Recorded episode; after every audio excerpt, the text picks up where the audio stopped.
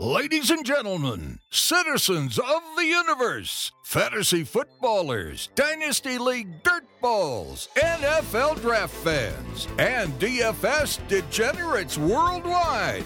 This is the Roster Watch Podcast, presented by RosterWatch.com. Roster Watch Nation, prepare for pop, flash, and sizzle. Prepare for knowledge bombs and cockamamie business. The Roster Watch crew is here to deliver the goods you can't find anywhere else. Here is your host, RosterWatch.com editor in chief, Alex Dunlap.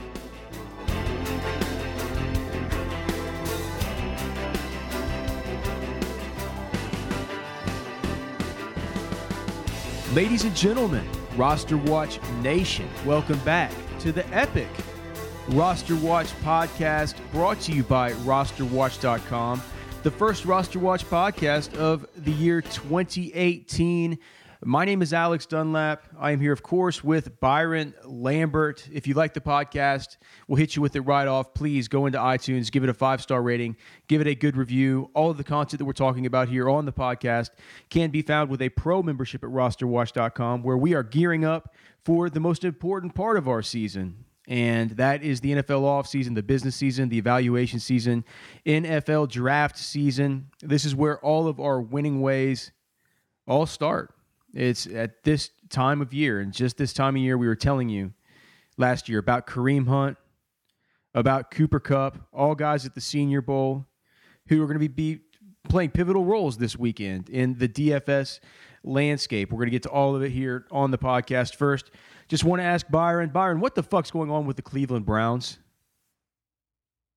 The same thing that's always going on with the Cleveland Browns. Browns being Browns, man. For It's hilarious. It's hilarious. I mean, Not every team can be good, I guess, but why and can't it's they just funny when one. It's funny funny when one is perpetually bad, especially when you have such an irritating media, local media base. well, why can't they And I just feel like they kind of deserve it. Are they just trying to lose? I mean, they, they they're bringing back Hue Jackson, who which I, I don't think there's a single club in the universe that would have brought him back. Um, Well, I got a lot of respect for Browns fans. They're actually one of the, in some ways, one of the good fan bases of the NFL. You know, man, you've always got to be reminded, Alex, that these guys are businessmen who own these teams. They're businessmen. These are businesses. yeah, but why do Hue bring back you? That's bad business. He's won one game there in two years. Because he's still, he's still, Haslam is still counting cash to the ceiling with NFL, NFL revenue sharing and all the other things that go along with it. There's some owners in every sport that have made the calculated decision that m- making money in a low impact way is is a better decision than going all in on winning. Yeah, and that happens mainly in Ohio, right? you know, since he does that. Um, It's it's as 0 and 16. I mean, how sick what an exciting I'm sure there'll be it'll be um, a source of grave disappointment sooner than later, but how exciting for Brown, Browns fans to have a crack at a quarterback, possibly Saquon Barkley.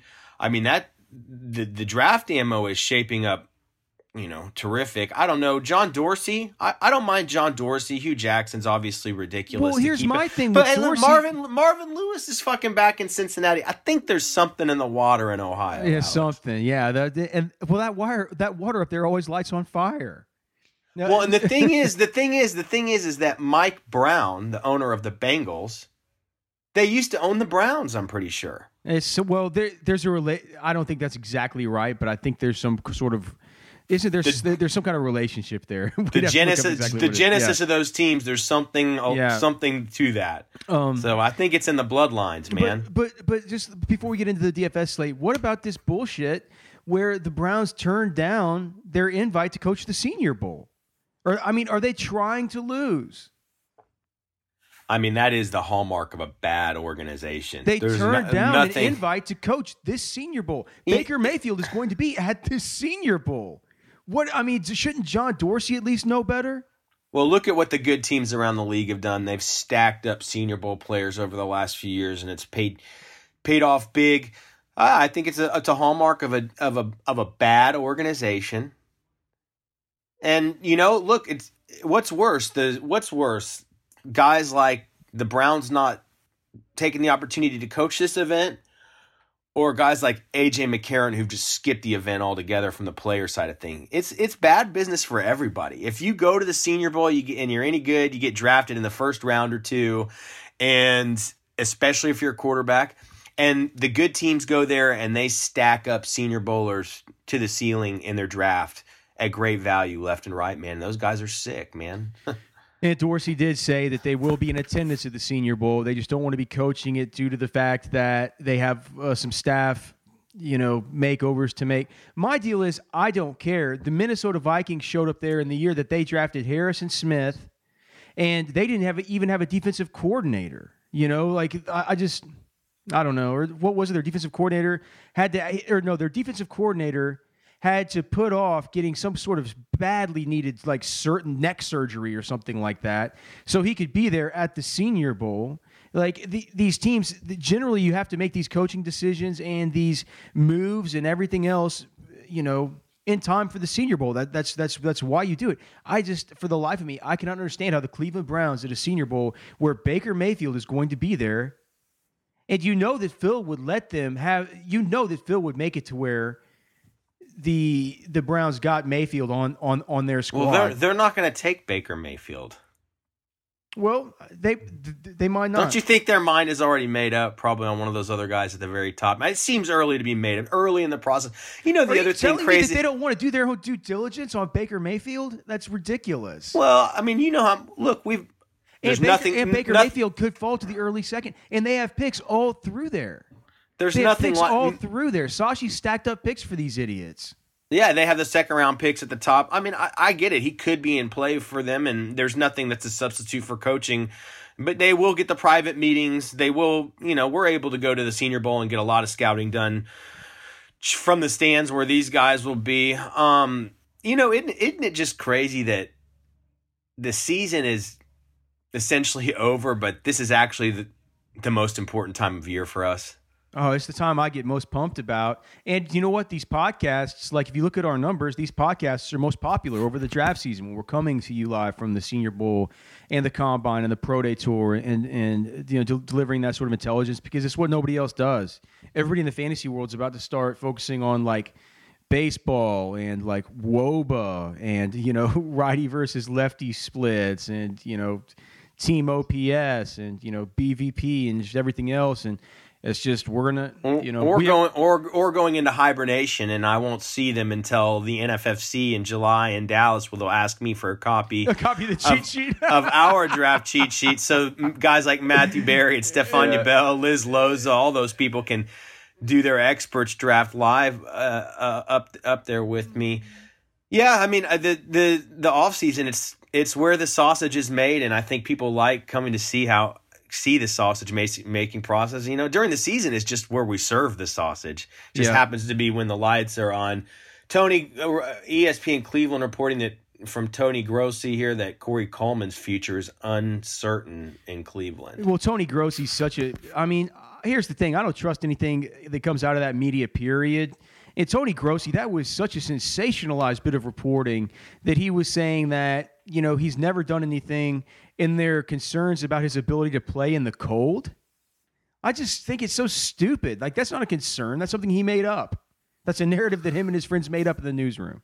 Well, speaking of sensationalized reporting and manufactured narratives, what do you think about the ESPN report about the Patriots? You know what? It, did that come out just this morning? I've been I've been He, working Wicker. Wickersham dropped it at like midnight Uh, well, I I I retweeted the fact I retweeted the news that that that you know apparently the hit piece was coming out. I haven't had a chance to read it yet. We're recording this on Friday, sort of late morning. I've had some content for Roster Watch to get ready. We've had we're going to have, of course, at rosterwatch.com the DFS cheat sheets for the wild card weekend here up at some point on Friday. Uh, we do not have them yet, so if you want to hear sort of our final see what our final sort of thoughts were our final calibrations on this slate what our analytics eventually pointed to besides our sort of initial thoughts in this run through you can find that all at rosterwatch.com with a pro membership it's the best way to support us uh, through this offseason of maniacal travels and travails with that said, Byron, um, I didn't see it. What was your main takeaway from that? Is, is there really the discord between, uh, you know, the kind of tr- triumvirate there of Bob Kraft, Bill Belichick, and Tom Brady? you know, I think like most things we see today, there's certainly some underlying truth to it.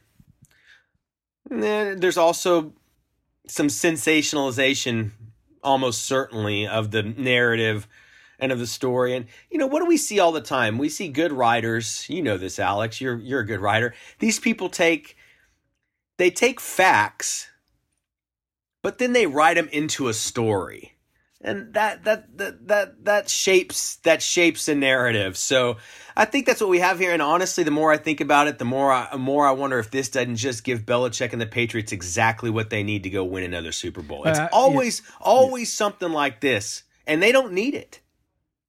No, I can. I mean, I can honestly, I can honestly see guys like Mike Loico just rubbing their hands together and saying, "Oh, just what we needed is for them to get Belichick and for them to get Belichick and Brady angry at just the right time." But you got to know that Belichick, being the great coach that he is, you've got to know he it was tough for him to let go of Garoppolo.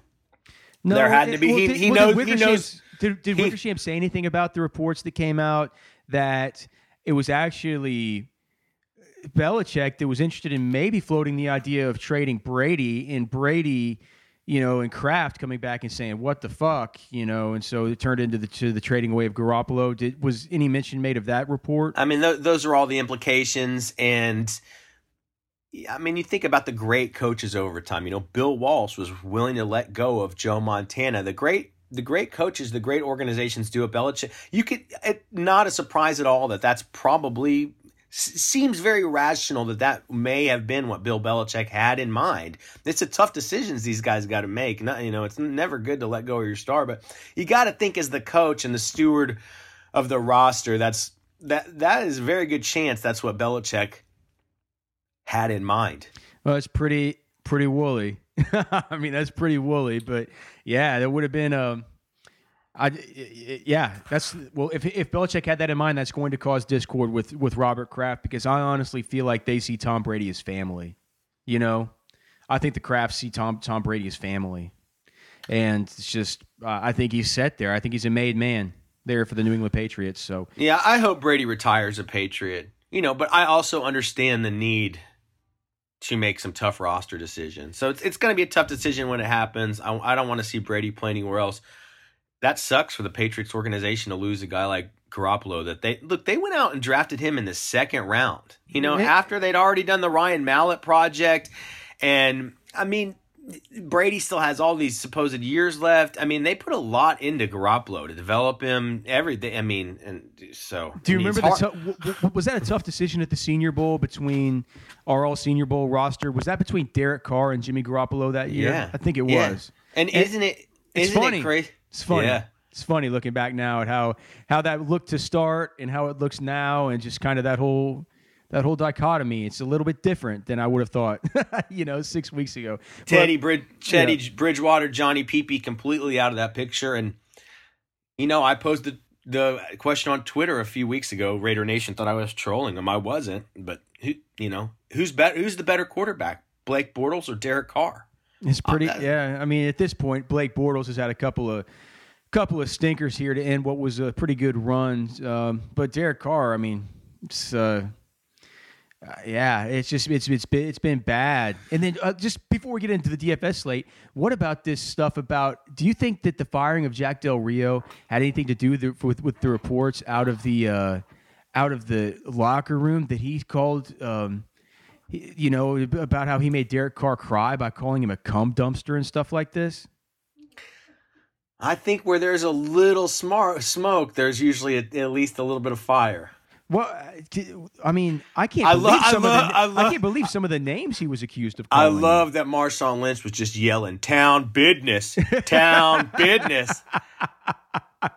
Marshawn Lynch, man. Hey, dude, sticks and stones can can break his bones, but words ain't ever gonna hurt him like like like they hurt Derek Carr, right? A, a complete distraction and carnival circus to the franchise, just a huge albatross. Uh, Marshawn Lynch, you know, thinking back to training camp and just all the signs were there, all the special attention, how he did everything on his own. The PR staff was always around him. He got all the special treatment. That's just, in the end, that's no good for an organization. I'll be very curious you know, I'll be very curious to see what Jon Gruden wants to do with Marshawn Lynch because you can see a guy like Gruden, itching to keep a guy like Beast Mode around and maybe get him out there and just run the hell out of him this last year while they're in Oakland. I'll be interesting to see how they reconcile because as you'd have to analyze it now, any good GM would tell Marshawn Lynch to get the hell out of there. No, he needs to get the hell out. I mean, it, it like look, it was something where in fantasy, once we knew this was going to be the situation, you know, something that you had to pay attention to, something that you had to forecast for, something that we went out, you know, last year for Roster Watch Nation and delivered the intelligence regarding, you know, from Raiders camp, mainly just because of beast mode. Also trying to figure out that Amari Cooper Michael Crabtree situation, which I think is going to continue to be interesting moving forward here. Um, but I guess if, you know, I don't know.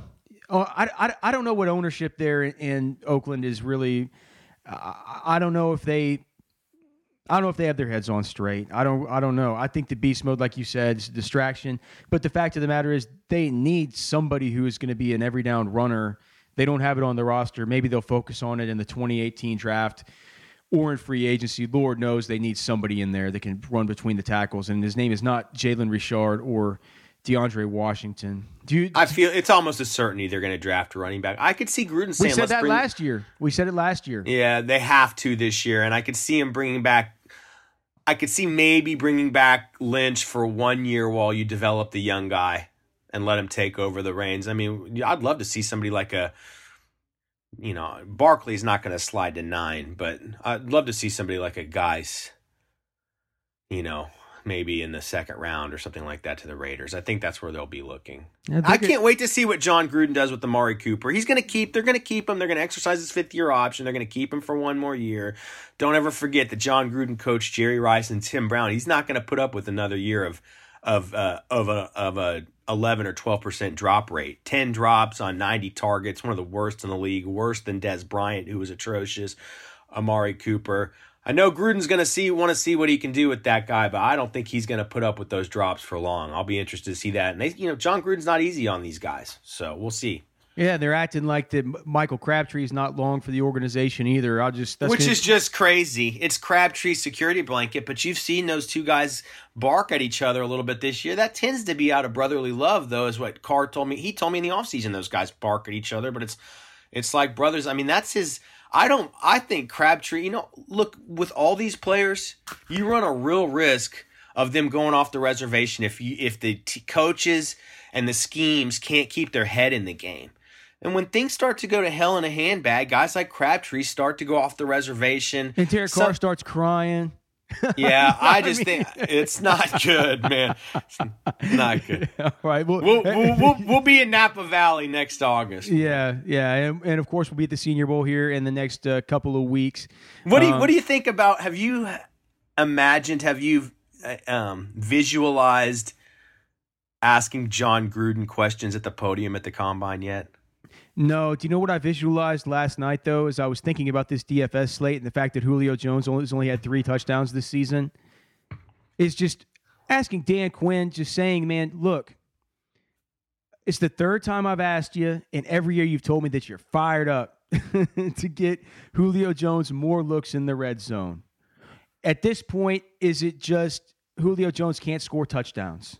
Is that what is that what this organization is trying to tell the world? Is he just incapable of it? I mean, we have a huge sample for Julio Jones. I mean, this... is is that just what is that just what we're supposed to come away with? I want to ask Dan Quinn that question. Is he incapable of scoring touchdowns at at any sort of reasonable clip that should fall in line with any sort of reasonable expectation for the amount of volume that he gets, for the type of player that he is? Is it just he's not is is, is, is it a trash man? The trash man he said ever since he was out of college, he just doesn't score touchdowns? Is that just it? I mean, that's very trashy if true. I can't wait to ask Jon Robinson if he views Derrick Henry in the Todd Gurley, Zeke Elliott, Leonard Fournette echelon of young running back talents. Do you like? To let, us just let, us get into this DFS slate. Hey, by the way, I've come and I and I've come off of Julio Jones this morning, this weekend. But let's go ahead. You've come off of Julio Jones, meaning you're not playing him this week. Yeah, I think I think I think I mean, just the more I looked at it, if I'm feels hard like to get in. It's hard, hard to, get, to get in. I want to pay up at running back, and Sanu is a pretty good option if you want a piece of that. I know Trumaine Johnson hadn't been anything good. The matchup's good on paper for Julio, but it's just been less than stellar. And Trumaine Johnson is a long, physical, good cornerback. I think that's a good matchup. I don't expect Julio to just run roughshod over that guy. Well, how do you want to do this slate? Do you want to break it down by the uh, just by game? It's only four of them. I think we should break it down by. Well, that's fine. Yeah, because we can talk about how we think the games will go, which is honestly a very important nuance of some of the strategy, and and I, that'd be good for us to do. Sure. All right. So this thing will kick off on Saturday at three thirty Central Time uh, with Tennessee visiting Kansas City. There's a 44 and a half over under in this game as of Friday, you know, early uh, afternoon slash late morning. Uh, Kansas City is eight and a half point favorites. The over under has stayed right there, pegged at 44 and a half. We have seen uh, a half a point of line movement there through dead numbers for the Kansas City. Um, for the Kansas City Chiefs, to moving the line to eight and a half from where it opened up at 11. Um, I don't know. Byron, I know that to start the week, you're a little bit interested in Marcus Mariota just out of a pricing standpoint. He's only at 5,500 on DraftKings. Um, another quick thing that I've noticed here is that the Tennessee Titans are receiving only 44% of public bets per Sports Insights. It looks like the majority of the public, 56%, is on the Kansas City Chiefs as of right now. So the line movement does correspond with how the public support as far as number of betting tickets is coming in. Byron, how are you still on Marcus Mariota? Let's start with the Tennessee side of the football if we have any interest here. Yeah, I'm still very cozy to Marcus Mariota this week. Uh, like I said, I do want to be able to pay up at running back and I'm going to need the cash. I want to pay up. I want to actually pay up at a bunch of positions. I think I'm going to need the cash. I like what I've started to see out of Mariota. My opinion going into the week was that look, most of these over unders are no good. There's two games with high over unders. So it's you know, and that's Atlanta and Los Angeles and Carolina and New Orleans, right? And otherwise, it's a pretty ho hum. I'm not sure there's going to be fireworks in all these games. And so my feeling is that with somebody like Mariota, that when it comes to a must, must win playoff situation, he's going to run the ball. And we saw it. He went for 60 yards last week running the ball. And I kind of already had these thoughts. I also believe, based on the line, that the Titans are going to be playing from behind, which is going to force Mariota to also run the ball. And then after I kind of had those thoughts, I saw the news trickling out that his teammates were coming out this week and saying, saying, "Oh wow, like that's the first time we've seen Mariota look like Mariota. He's his old self." A couple of the linebackers, Orakpo and uh, one other guy went went and had a meeting with him and told him like it's time for him to just take over and start doing his thing. He did it last week, so I feel like that's where this thing's headed. I think there's a good game script for it to me, there's a lack of clarity. I mean, there's a reason to like Alex Smith. Certainly, on the other side of this, we can talk about it. Is is is, is price? You know, to me, it's close at that price point between Alex Smith and Drew Brees. I'm maybe warming up to Alex Smith the more that I look at these matchups for Kelce and Tyreek Hill. But uh, nonetheless, I just think it's a good spot for Mariota, and I definitely think I could use the cash. And to me, it's not clear that there's anybody that's just a stone cold lock uh, that's that's you know at a price point anywhere close to him. So I don't know. There's a lot of reason for me by deduction to be interested in Marcus Mariota. Yeah, I and then you mentioned his running ability. The thing that I kept kind of thinking about was, um, you know, we know that the Kansas City Chiefs. I mean, for I don't I don't like any team that's going into Arrowhead. You know, I don't. But one thing we know about the Chiefs, what do we know about their defensive backfield and their secondary? They're gonna they're gonna run man, right? So they're gonna have their back to Mariota a ton. That's gonna give Mariota the opportunity to, uh, I think, tuck the ball and, and tuck the ball and run.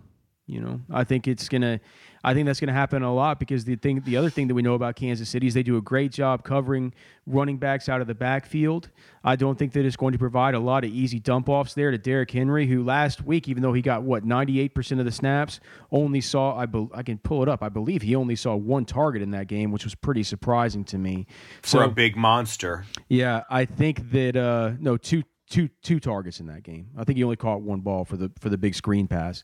Um, but the uh, the you know that they have trouble covering or I think that Derrick Henry's going to, pro- you know, Demarco Murray out of this game. You know, Derrick Henry clearly probably in, in, in play. His price has gone up this week, but I think he's going to have trouble getting any receptions out of the backfield. I think that, you know, with Marcus Peters, at least they're on one side of the field against one of these guys. Yeah, Mariota could see some space to, to tuck and run. I do see, I mean, 10 rushing attempts last week for 60 yards certainly nothing to sneeze I, at. I think if you bake in his expected probability to score a rushing touchdown uh, on top of, you know, so the expected value of that event on top of just what we see as his rushing floor, I think he's got a built in touchdown in this game. In a week where there could be some subpar quarterback play. So I don't know. Marcus Mariota very much in focus for me. And, you know, Delanie Walker, primarily, and then to some extent Rishard Matthews, but primarily Delanie Walker are guys that I'm interested in this week. So if I'm going to have interest in them in a game, in a come from behind game, then I have interest in Mariota. I have interest in, you know, it, it makes some sense to me when I think about the scenario playing out. And that's one thing you're always advising that we try to do in order to have some clarity and intuition in our builds. Well, especially on a four game slate. You get, I mean, the, like, we, we, we have to have correlation here. You know, we, we can't have it to where these things aren't correlated because every correlation play is going to be thought of. You know, there's not going to be a single one that you're going to think of on your own. And so if if like it's just the if then scenarios. If this happens, what else is likely to happen? That's something that we always have to think about uh, on these slates because they're so tight. You know, this this group of play this player pool is tightly concentrated. We don't we don't have as many to choose from. We have to make sure that when we do that, they're all correlated correctly. Um, yeah, I mean, I'm kind of with you. Uh, any interest in Eric Decker? I mean, it seems like he's been getting talked up a little bit in some places that I've read so far this week. Uh, he did see six targets in week 17. Uh, in week 16, he saw 10 targets. Week 15, uh, Eric Decker saw five targets. So, median six targets over the course of the last three weeks. Playing about, you know, playing between 65 and 85% of snaps. He's cheap. I believe he says he's sub 4K here on DraftKings. Let's see, Decker. Yeah, 3,500. Um, yeah, you know, I've been I've I've been I've been interested in Decker for the last couple of weeks. I'm not sure it ever came home to roost in a huge way, but there's definitely been indicators percolating for Eric Decker. And so we've been a few weeks ahead of this. And yeah, at the I guess my initial thought was that at 4900 Rishard Matthews had come to a price point where he was more likely the guy I was going to be interested in, but yeah, I mean you're right, 3500 is still extraordinarily cheap. Eric Decker is certainly a, a I believe yes, a reasonable and sneaky option especially if you're trying to pair somebody with Mariota and if you're trying to free up some cash for guys like a $9,700, you know, Todd Gurley this week. Yeah, who we'll get to. But first, let's talk about the Kansas City Chiefs side of the football. I think that I think that Alex Smith just based on his salary and what people are talking about, sort of the buzz you hear out there, might be the highest owned quarterback on this slate, which is pretty weird to hear you know. And and this is a week where you might actually be interested in quarterback ownership, right? Or I not think, yet. I, I I think you know it's going to be it's going to be there will be a greater spread than there usually is. I think that um, yeah, I think that this is a week where you got to be interested in ownership across all positions, especially if you're playing tournaments. And like I should say, I, I I generally come to this podcast and to our show on Sirius, just to our content in general from a cash game perspective I'm not playing cash games this week. I hate playing cash games on these short slates. So I'm always thinking about this from a tournament perspective. And cash, I don't care about ownership. In tournaments, I'm always going to be cognizant of it. And I think Alex Smith, yeah, I think he's going to. I think just given the given the matchup, he's going to have the you know the weapons at his disposal. The fact that Matt Nagy has been really good since he took over as play caller there, a lot more aggressive. I think that uh, you know he's playing at home. I think that Alex Smith is going to be the chalk. Uh, well, so that's exciting. Sure I'm interested. Yeah, that's exciting for me to hear. That to me, that's more confirmation for what I was thinking. Because the way that I split the hair with Alex Smith was that, well, it's basically at that price point. You know, it's kind of between him and Drew Brees and a few other guys. And if you look at it, Drew Brees has has the best matchup, or at least per the seven, week 17 matchup tool, he certainly did out of that group of quarterbacks. And then you look and you say, man, that Chiefs game is a little bit one of the, you know, it, it, it the over under is lower. So the over under is higher in the Saints game. So I, you know, I kind of like that, you know, as well. And then I've got so much interest in Mariota. I think that's the quarterback I'm going to pursue in that that matchup. Of course, there's plenty of reason to, you know, to, to be interested in Alex Smith. But hearing that everybody's going to be interested in him, I, I, I, I kind of like those other thoughts. Especially now, I'm pulling up the the Wild Card Weekend DraftKings trend sheet. That's part of the powerful analytics behind Hyper DFS and the uh, DFS cheat sheets at rosterwatch.com. I, haven't, I haven't even looked at it yet because I haven't put in my trends, and I don't want my uh, I don't want my suggestions. Well, Drew Drew Brees Drew Brees at that price point, as I I guess suspected in my preparations. Does he have the most trends? Eight, eight trends, yeah. right at the very top. Well, Alex and he's Smith, gonna and he's gonna get another one from me. Alex Smith only four trends, so you're gonna have to make some tough decisions. I'm interested in Mariota in that side of the equation at that price point, I like Drew Brees in a higher over under game in a dome at home, man.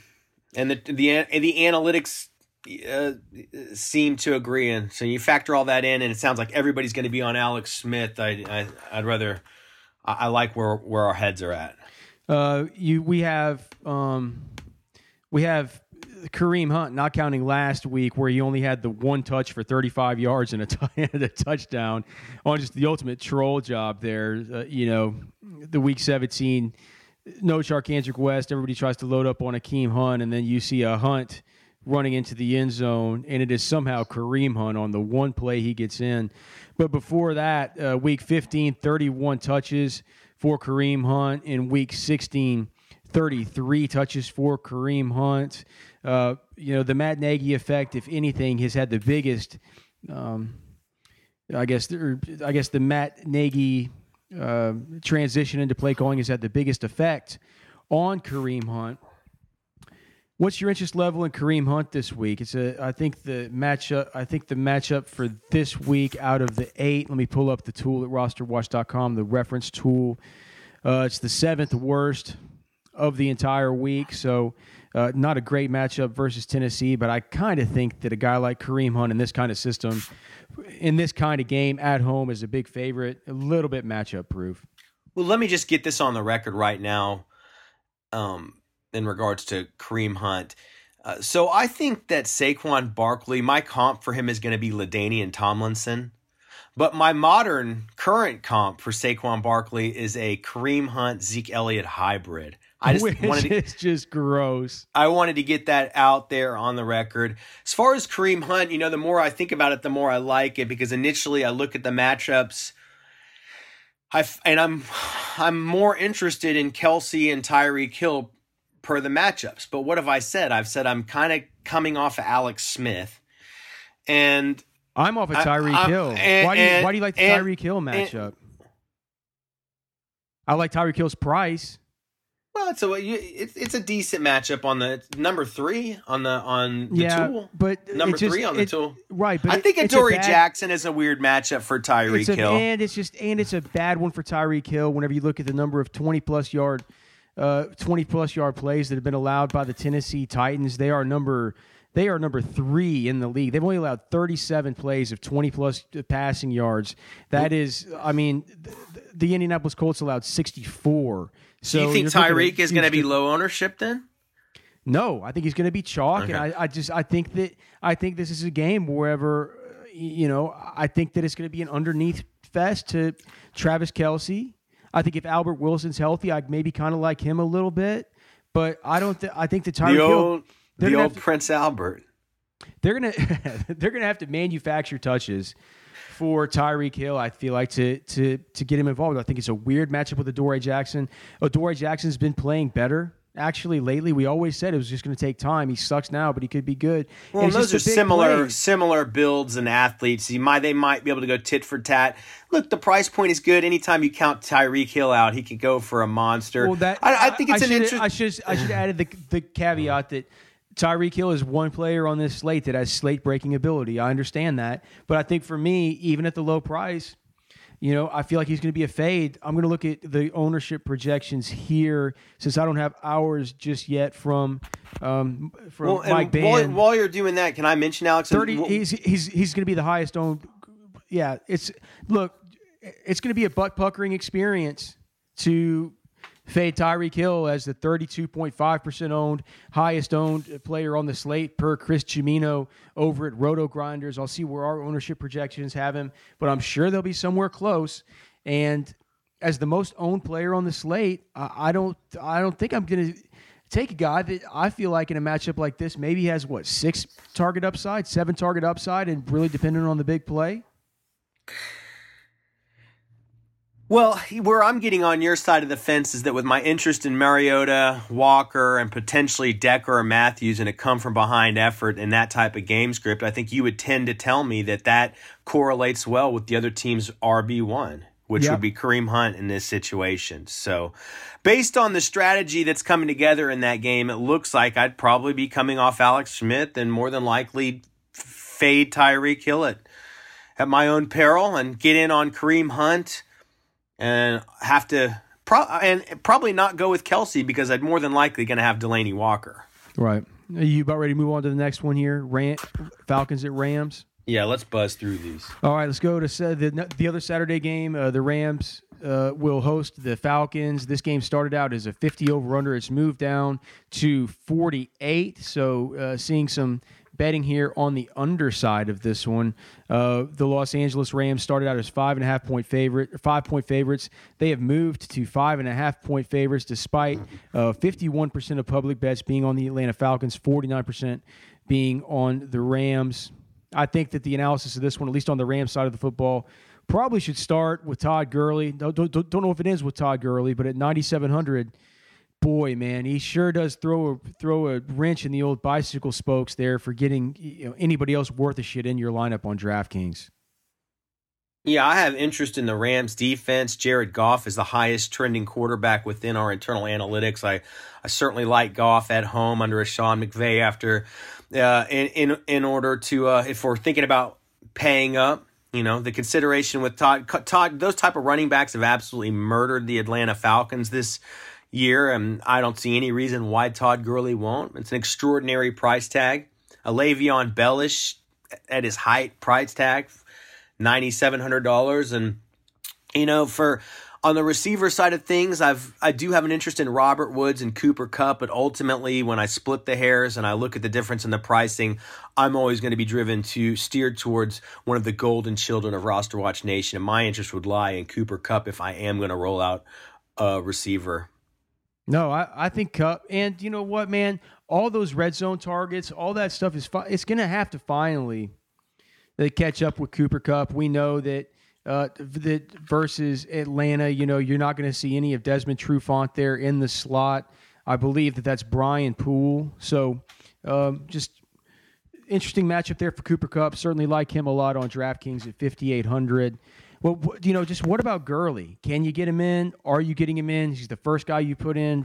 Uh, Yeah, I mean, with my Mariota, the with Mariota and some of these other guys, I'm pretty easily able to get Todd Gurley in with the lineup I like, and part of that, which people might be coming off of now with the news about Devonta Freeman, part of that is considering a cheap Tevin Coleman on the other side of the ball.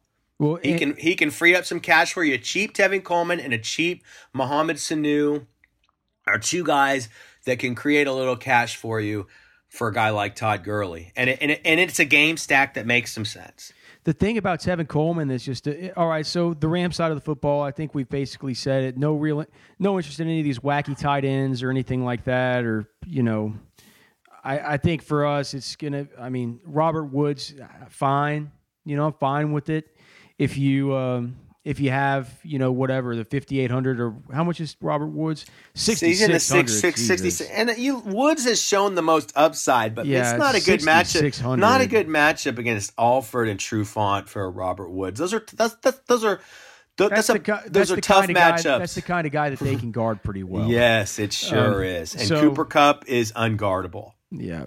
uh, out of the you know also also working out of the slot, so won't won't see really either of those guys. Um, and then Sammy Watkins is just he just seems like he's just been left sort of behind there. I think it's going to take another off season for him to get on the same page. Can't wait to ask Les Snead. He'll probably throw a legal procedure penalty on me when I'm up there firing out my questions about his his young wide receiver core and how he views them as a general manager. Can't wait to ask. Look, we told you from training camp on this first and second day of Sammy Watkins practice with the Rams. We said there's no way we're touching this guy with more than a anything less than a ten foot pole and more than a wide receiver five in our fantasy leagues this ask, year. Ask that donk if he still sees Brian Quick as the next VJax. okay, hard hard uh, to call Les Snead and Tom Telesco yeah. donks right now. Uh, well, I feel like let I feel like Les Snead has certainly been the beneficiary of. Um, I feel like Les Snead probably would have kept Jeff Fisher around as long as he could, and he's been the beneficiary of a good coach. I think he skated by by the skin of his teeth, and it's hard to call him a donk right now. But he did say that Brian Quick is the next VJax. Made a great hire at the coaching staff and right. has a pretty damn good roster, man. Yep. Uh, let's. So speaking of the Speaking of the Rams, uh, anything else on them, or do you want to move over to the Atlanta side? Like I said, my interest on the Atlanta side looks like it's going to be in Tevin Coleman and Mohamed Sanu at the moment in the game stack there. In in uh, in Tevin Coleman, we have a guy who's over the course of the last five weeks, his average salary, uh, the salary for this week, forty one hundred, is down thirty percent from his average over the course of the last five weeks. He has 3x this salary 40% of the time this season. It's the number two matchup of the week out of eight uh, at Atlanta or at uh, Los Angeles. That would be a top 12 matchup if all 32 teams were playing. A DK median of 11.4 points. So, I mean, almost a 3x there if we're just going by his median. Now, that median does include two games without uh, Devonta Freeman. With that said, though, you know, Devonta Freeman on Friday off of the injury report. He had the knee, and he had uh, some. Did he have some kind of lingering concussion or some kind of head? It was two things, wasn't it? I thought it was just a lower extremity. Okay, it was a knee, and there was. I thought there was something else.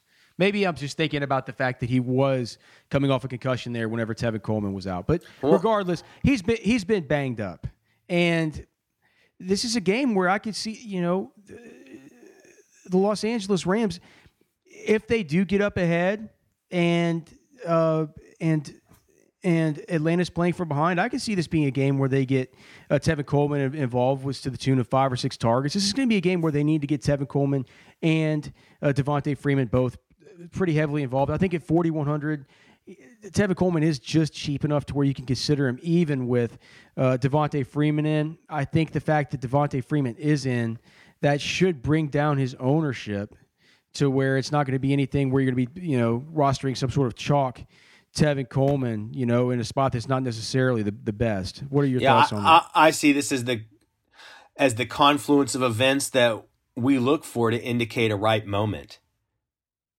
The pricing is depressed. You've got the subterfuge with the Freeman coming back, but probably, you know, he's got he's a little bit banged up, but it's gonna could could could bring the ownership per, per, uh, percentages down on Tevin Coleman. I think this the time is right on Tevin Coleman. Let's not forget he was uh, basically he was a fringe RB one in PPR last year, and he flashed it at times. This is a good moment for him.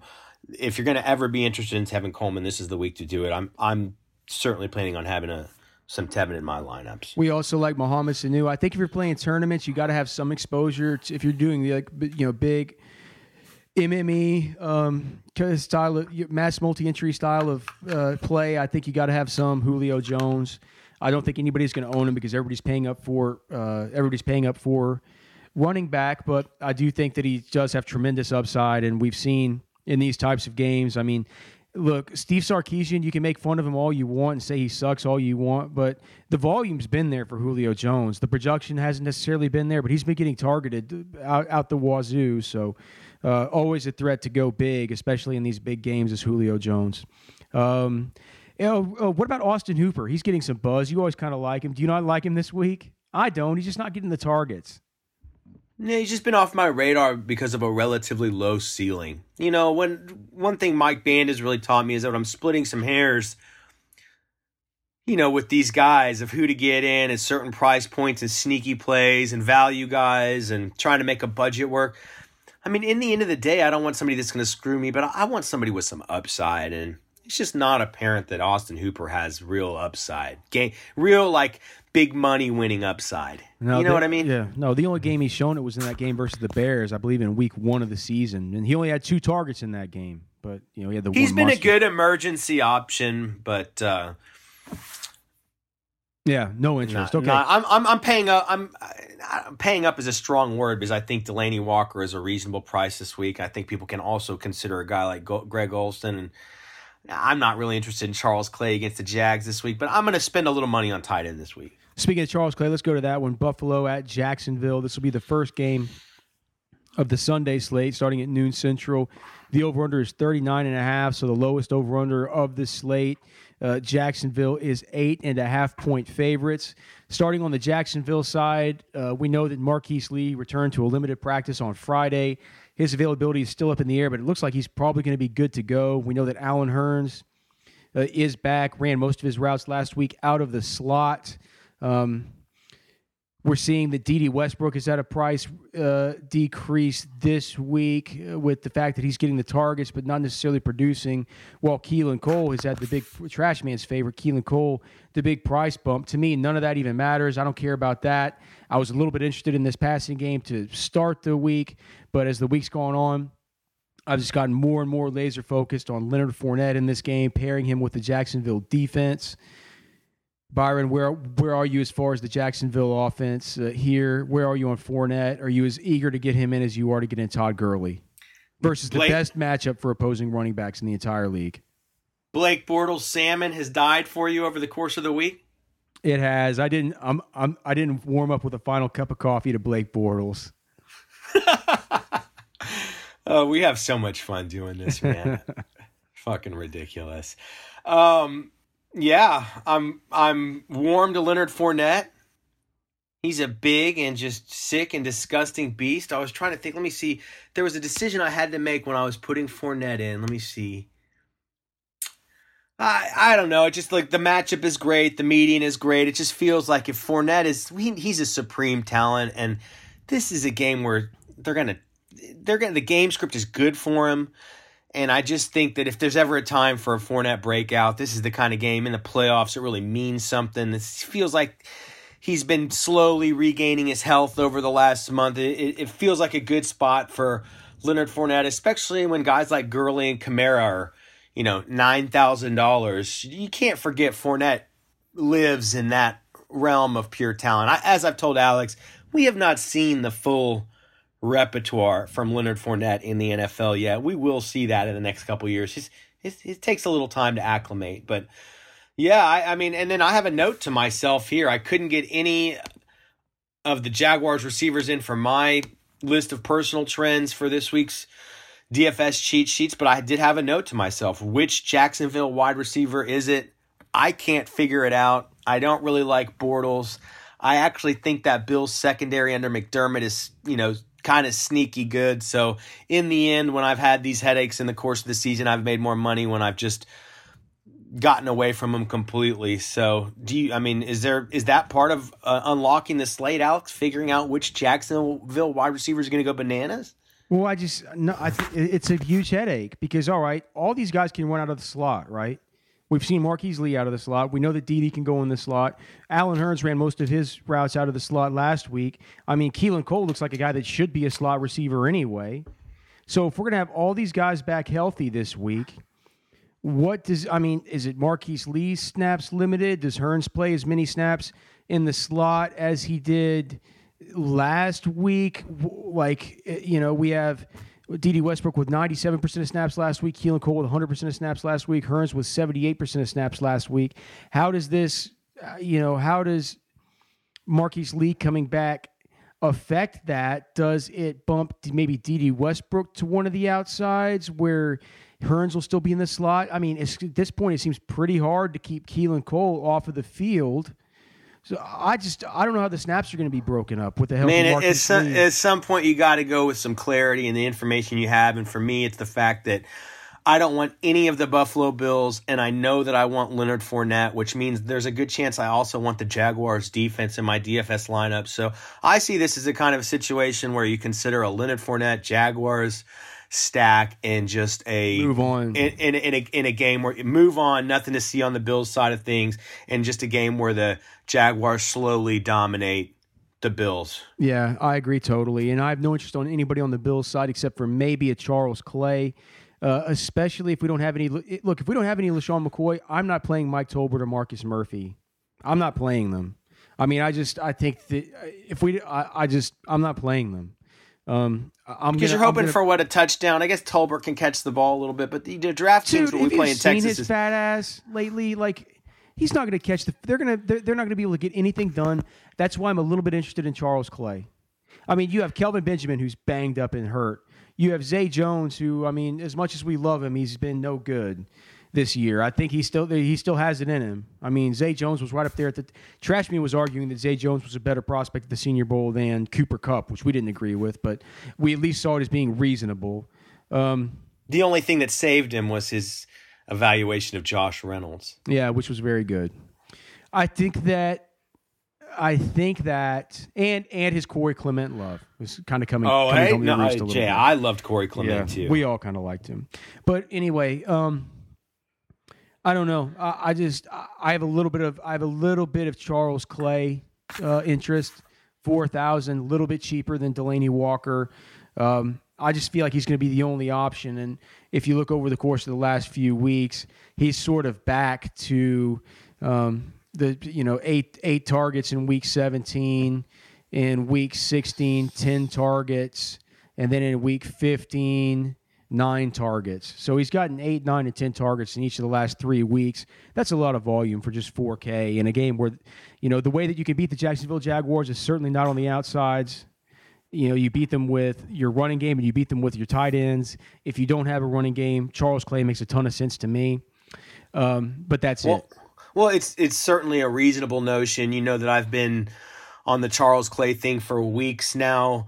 Uh, it was it's primarily just the horrible matchup that and that that was keeping me off of him and and my interest in in Delanie Walker. But you raise a great point. This is PPR with no Shady McCoy, and you know the target volume's been there. That that makes Clay a pretty reasonable play and is a, a reasonable notion this week. So you know this guys, this is what we always talking talk about, kind of letting our builds come to us by deduction and then what occurs is clarity and intuition just starts to come to you in these builds and so what's already occurred to me is that in my Marcus Mariota lineups I'm going to have Delanie Walker.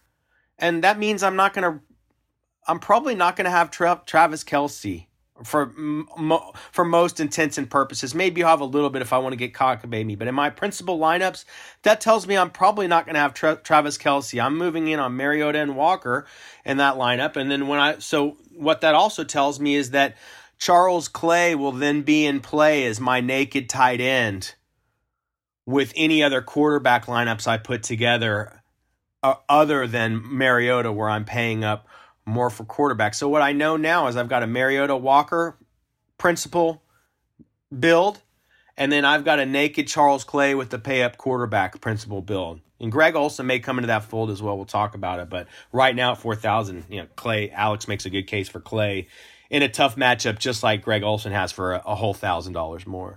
Let's move on to the next one here, the final one of the of the slate and of this podcast. Uh, that is Carolina going down to the Dome in New Orleans. This game opened as a 48 and a half point total. It is down to 48 points now.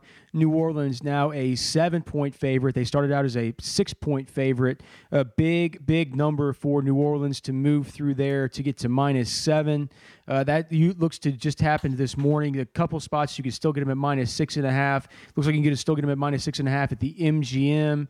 Still get them at minus six and a half at the Wynn Las Vegas, but you're going to be paying 20% juice on both of those uh, on both of those lines. So. Um, it looks like the move is in. Byron, uh, the move is in to go through a touchdown here for the New Orleans Saints. That generally means some sharp money uh, on the other side. Uh, the New, on the New Orleans Saints, 52% of public betting tickets on them, only 48% on the Panthers. So it looks like that the Sharps might be falling in line, at least with these early moves, with the perception of the public that New Orleans should roll in this game. How do you see things from the New Orleans side of the football? Well, it's one of the higher over under games of the slate, and um, you know, like I said, the from the price point at that middling six thousand dollar range, just based on the matchup, Drew Brees is the guy that I was driven to. I know the upside hasn't been there, but look, it's a home game in the dome, in the playoffs, and everything matters for Drew Brees. I mean, it is still Drew Brees, and I know that I like Michael Thomas this week. So once again, by deduction, you know, I just I have some pure interest based on my interest in Michael Thomas, based on the matchup, based on the over under, based on it being a home game, based on it being in a dome, based on the fact that it's Drew Brees. And so those guys come into focus for me I mean, I you've always got to be nervous fading the Saints running backs. That's been a tough thing to, to slice. I'm I've got most interest in Alvin Kamara if I'm going to roll one of them out this week, but look, we can't put everybody on the cheat sheet otherwise it's not a cheat sheet. And so you got to make some tough decisions at those price points. Kamara is a guy I'll be thinking long and hard about, but I'm not sure that I'm married to him this week and um, so that's that's how I see the Saints side of the ball. Ted Ginn on the season numbers wise has made so much sense as a DFS play, but just doesn't seem to work out when I pull the trigger. So I'll be staying away from that. Yeah, I no interest at all in any of the Brandon Coleman's, the Tommy Lee Lewis's, Willie Sneads. None of these idiots do not care one bit, even though Carolina is the number one matchup of all 32 teams for opposing wide receivers. I, I just this this this passing attack is concentrated so much between Michael Thomas and the two running backs, Mark Ingram and Alvin Kamara. It makes me interested in Drew Brees too. He's at home. He's in the dome. He is Drew Brees. This is for the this is for his playoff life. Uh, even if these running backs both go ham, there's a great likelihood that a lot of that is done through Drew Brees and through the air. Michael Thomas is a guy who I love this week, and uh, you know clearly Michael Thomas is attached to Drew Brees' arm. Um, we we haven't seen an explosion in the dome where Drew's gone off for four touchdowns, five touchdowns, six touchdowns this entire season. Now, is that gonna, uh, you know, is that gonna make you money every week having that line of thinking? No, you would have lost money having that line of thinking every week, saying, "Well, is this to be the week? Is this to be the week?" With all that said, man, I, I think that uh, I don't know. I, I just maybe this could be the week, right? It's it's it's Drew Brees, and he's just as cheap as all the rest of these guys. Yeah, like I said, it's this you know at home, kind of like the Tevin Coleman thing. Under, I mean, You're looking for the indicators that show that the opportunity might be right, the confluence of the of events, and uh, look, I Drew Brees isn't going to screw you. He might not go bananas for a tournament. Winning million dollars, but he's not going to screw you. The price point's reasonable. Got, it's, it's a, ra- a, he has a great floor. it's a, rational play, and if you're telling me everybody else is playing Alex Smith at that price point, I have no problem uh, taking, percent Drew taking Brees my chances with yeah. Drew Brees, and you know, I think you make a great point that, you know, like I said, I have some interest in Kamara, and you know, you always have to be worried about those running backs. They can certainly do their damage through the air, which would all connect to Drew Brees. You know, for and then on on the other side of the ball, man, my I am most interested in Christian McCaffrey. It's also part of the reason that I've come off of Kamara and Ingram. I don't think McCaffrey's got tournament winning upside or he hasn't shown it yet, but he's been a rock solid play against the New Orleans Saints this year in PPR. Uh, I expect him to have, you know, he's got a role that you can count on. It's on the on the fast track in a dome. You always like that for McCaffrey in a high over under game, and so I'm interested in McCaffrey. I hate Devin Funchess right now. Uh, there's a case to be made for Olsen, especially because our analytics likes Cam Newton so much this week. But I just in my Cam Newton's not moving the needle for me this week. He never has from the beginning of the week till now. And am I missing something there, Alex? Because the models sure do seem to like to like him. Do our analytics like Cam? Yes. Jesus Christ, I don't. I don't like him. I think he's looked like shit. I think outside of doing outside of what he's done with his with his feet, I just I can't stand the way Cam's looked recently. I mean, you got to wonder if they think he's just going to do a lot of running on the fast track in the dome in a high over under game in a playoff situation. He very well might. It was our, it's that our logic. So up and down. I mean, they could come out and look awesome like they did in weeks, you know, like they did in uh, like verse, you know, in that time back when they were in that stretch where they were playing like the Patriots, and then they had the home game after that versus who I forgot was that Houston or whoever. I mean, is Cam a higher up? So, what do you think about Cam versus Brees? I mean, to me, that's that's an interesting pivot. I don't know where the ownership's going to be. You think who? I mean, I, what what do you think the ownership will be of those two players? And then, uh, I don't know. The more I think about that, I maybe there is a case to be made for Cam versus Drew in that matchup. I think they're going to have the same ownership. I think they'll each be between ten and I think it'll be ten ish percent, twelve ish something. You know, twelve to 15, 10 to 10 to fifteen percent each. You know, I sleep easier at night with a Drew Brees in my lineup in this situation. There's an argument that Cam Newton has. Mm, mm, I, I don't. I don't want to say more upside. Drew Brees can throw five touchdowns, but Cam Newton could have. He's he's he can have two rushing touchdowns. He can run for sixty yards. He can also have a three or four passing touchdown game, especially a guy like McCaffrey that I like. So I don't know. Gun to head, I, I believe we're going to be with Brees, but it's the analytics like Cam Newton. That means that's something that we need to be paying attention to. A Cam, Newton, maybe a Cam, Newton, Cam Christian Newton's McCaffrey last, stat. Cam Newton's last two games at New Orleans, Jesus Christ, a thirty point two pointer and a forty one point five pointer. Last two games in that dome. So Only a uh, hundred dollars more than Brees, so that's something we're going to have to spend some something we're gonna have time spend a little time. out. Maybe see if we need to warm up a little bit with warm up with a Saturday morning cup of coffee to that Do- guy. Do you like Um, McCaffrey or Olsen? I like I, have the most interest in McCaffrey. He's been you know, pretty good Olsen, against the Saints. Olsen, Ol- Olsen nine targets last week, but I believe he only they only connected on one of them. Was it? You just wonder what's going on there. I I I I'm not interested in McCaffrey. If I'm paying for somebody there in that in that range, instead of going for McCaffrey, I'm going to look to maybe pay up 500 more to get Mark Ingram, who's on who's on sale for basically 15 percent off what he probably what he should be uh, based on our models. Uh, they're at 60 what 6900. Yeah, that's a good. That's a that's a really good point. What do you So- think about what? Do you like McCaffrey at sixty four hundred more than Henry at 6000? I I just worry that this game script could get away from Derrick Henry a little bit. Yeah. So maybe, maybe I like it a little bit more for McCaffrey because you know it's like a Leonard Fournette. You drafted these guys to play a key role in your offense. You're in the playoffs by you know by through some degree at least kind of using them in that role. Now's the time to really feature them. So yeah, I think I would go with McCaffrey over. You're making over a good case for Mark Ingram, seventeen hundred dollars cheaper than Kamara. So Yep. Uh, and then so I guess you know as far as I mean Olsen, not too much interest. I'm no, I have no interest in Devin Funchess. I feel like he looks hurt. I was looking at the snap counts earlier for the Panthers and just maybe a super, super deep play uh, who's been getting some run the last couple weeks. I've noticed he's been getting targets. Um, is Brenton Bersin? I seems kind of gross but uh, four targets uh, last week on 57% of snaps. Um, the week before that, he had four targets on 77% of snaps.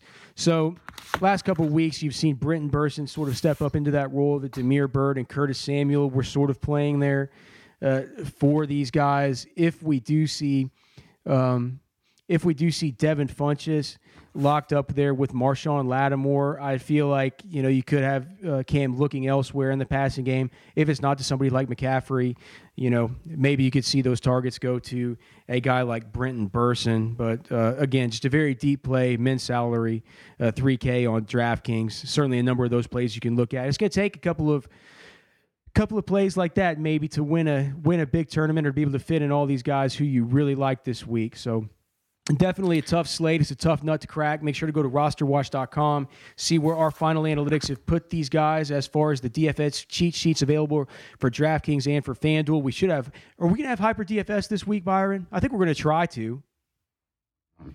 there's a yeah. This we're gonna we'll we'll try to this week. There's a chance we'll migrate to just the DFS cheat sheets in the playoffs. We'll It's something it just, we're looking it just, at. It just it just depends on the number of combinations that Hyper is going to be able to give. So we're gonna we're gonna have to look at that. But go to rosterwatch.com. Make sure and check it all out. Also, the Vegas tool should be up uh, at some point on Saturday before the games kick off, as well as the wild card worksheets for running back, wide receiver, and tight end. The reference tools available right there on the ticker to the pro members at rosterwatch.com. Byron, anything else on this slate before we get out of here?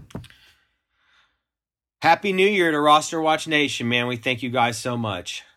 We do. We love every single one of you guys. We consider you all friends and family. We cannot wait to continue bringing you the award winning excellence that is our reporting, our travels, and our offseason travails through the NFL offseason. So, uh, with that, go to rosterwatch.com, get a pro membership. If you like the podcast, please give it a five star rating and a killer five star review in iTunes for Byron Lambert, for the Trash Man, for the Robot Genius, and all of Roster Watch Nation. My name is Alex Dunlap. This is the Roster Watch Podcast. We will see you next time.